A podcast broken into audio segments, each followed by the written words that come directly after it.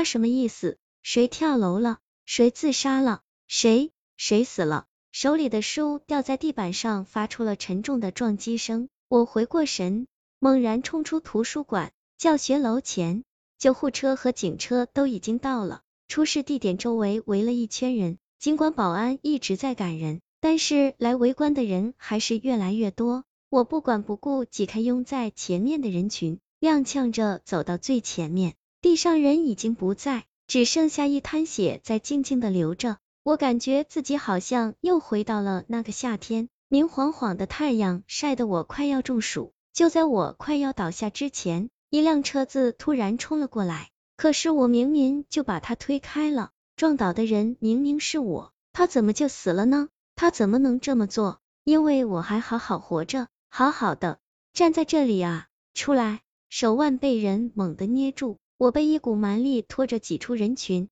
放开我！钱刀沉默着，一个劲儿的拽着我往教室走，他比我壮太多，我被他拽着，脚虽然贴着地。但脚下就像没在走一样飘着。老师，我找到他了！老画着急忙慌的跑到我跟前，一把把我紧紧抱住，就像他第一次见到我时一样。我问他，李百乐死了？他说，嗯，当场身亡，没有痛苦。我苦笑良久，怎么可能会没有痛苦呢？我爸来学校把我接回了家，他看上去很伤心，但他还是在不停的安慰我。他说李百月一直在看心理医生，一中的学习压力很大，他大概是没有调节过来。我没说话，和我爸坐在沙发上等我妈回来，然后我们一起去了医院。我爸之前说我昏迷时他来看过我很多次，但是我不知道，现在轮到我来医院看他了。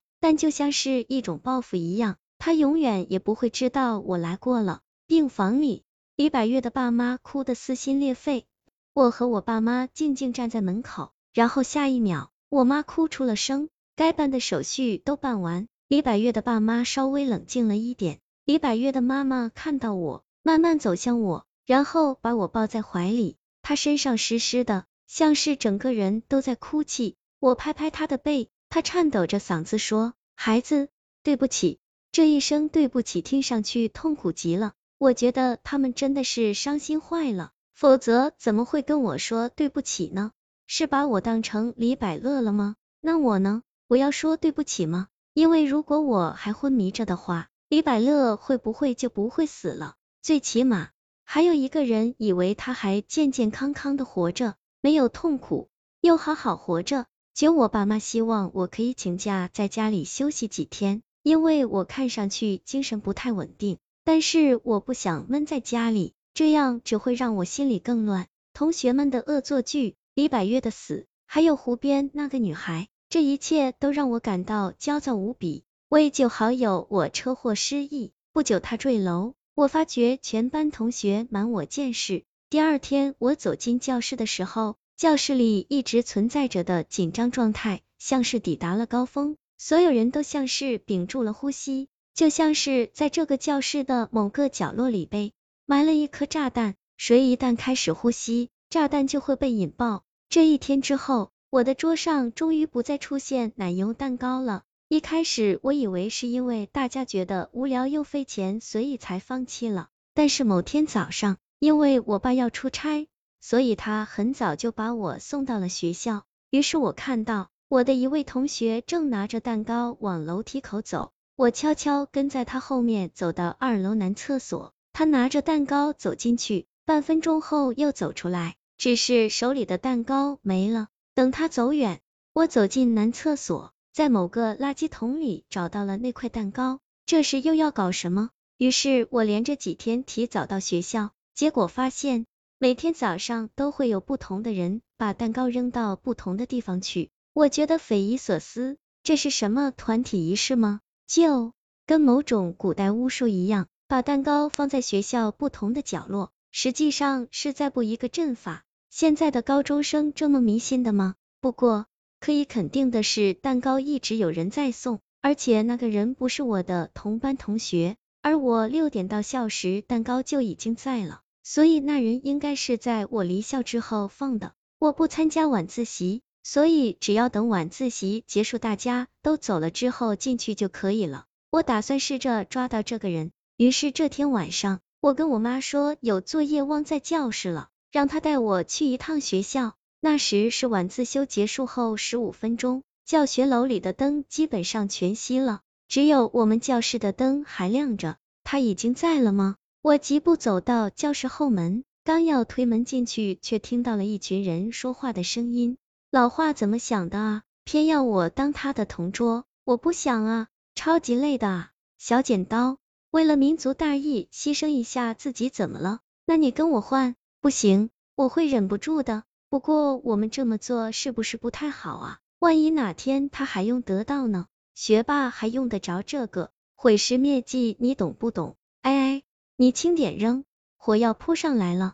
说到尸体，李百月他，大晚上的你不要说这个啊，他的死跟他没有关系，以后谁也不准提到李百月。说最后一句话的人是钱刀。我沉默着走到教室前的那棵桂花树后面，等了十来分钟，教室的灯灭了，五个人陆续从教室里走出来，钱刀走在最后，手里拎着一个铁桶，正往上冒着一股浓烟。夜风吹拂，飘过来一张纸的碎片，我捡起来，发现是作业本的一角，正好是写姓名的那一栏。而上面端端正正写着姜文清三个字，是我的笔记。他们烧掉的是我的东西，他们烧掉的是什么？他们为什么要烧掉？我一直以为他们做这些只是单纯的恶作剧，但有必要做到这个份上吗？还有，他们刚才提到了李百月，李百月的死到底与我有没有关系？出车祸的那个暑假，中考之后，我到底忘掉了什么重要的事情？这时。教室的灯再一次亮了，我定定的盯着门口。半分钟后，灯灭了，教室里走出来一人，扎着马尾辫，是湖边那个女生。我顿时头痛欲裂，使我拿上蛋糕，又从课桌洞里随便拿了一本书往校外走，然后坐进车里。怎么这么久？我妈看到我手里蛋糕，笑道：“儿子，怎么还买了蛋糕？不是一直将甜食视为死敌的吗？”妈，我昏迷的时候到底发生了什么？我妈一下子就沉默了。我看着她，她干笑两声，说什么也没发生啊，除了你一直睡着之外。李百月为什么自杀？不是说过了吗？抑郁症，一时想不开了啊。我不说话了，儿子，你不要想太多了啊。生子有命，每个人的命运都是无法预测的，谁也不知道会发生什么。所以你千万不能想太多，妈妈可不能再失去你了。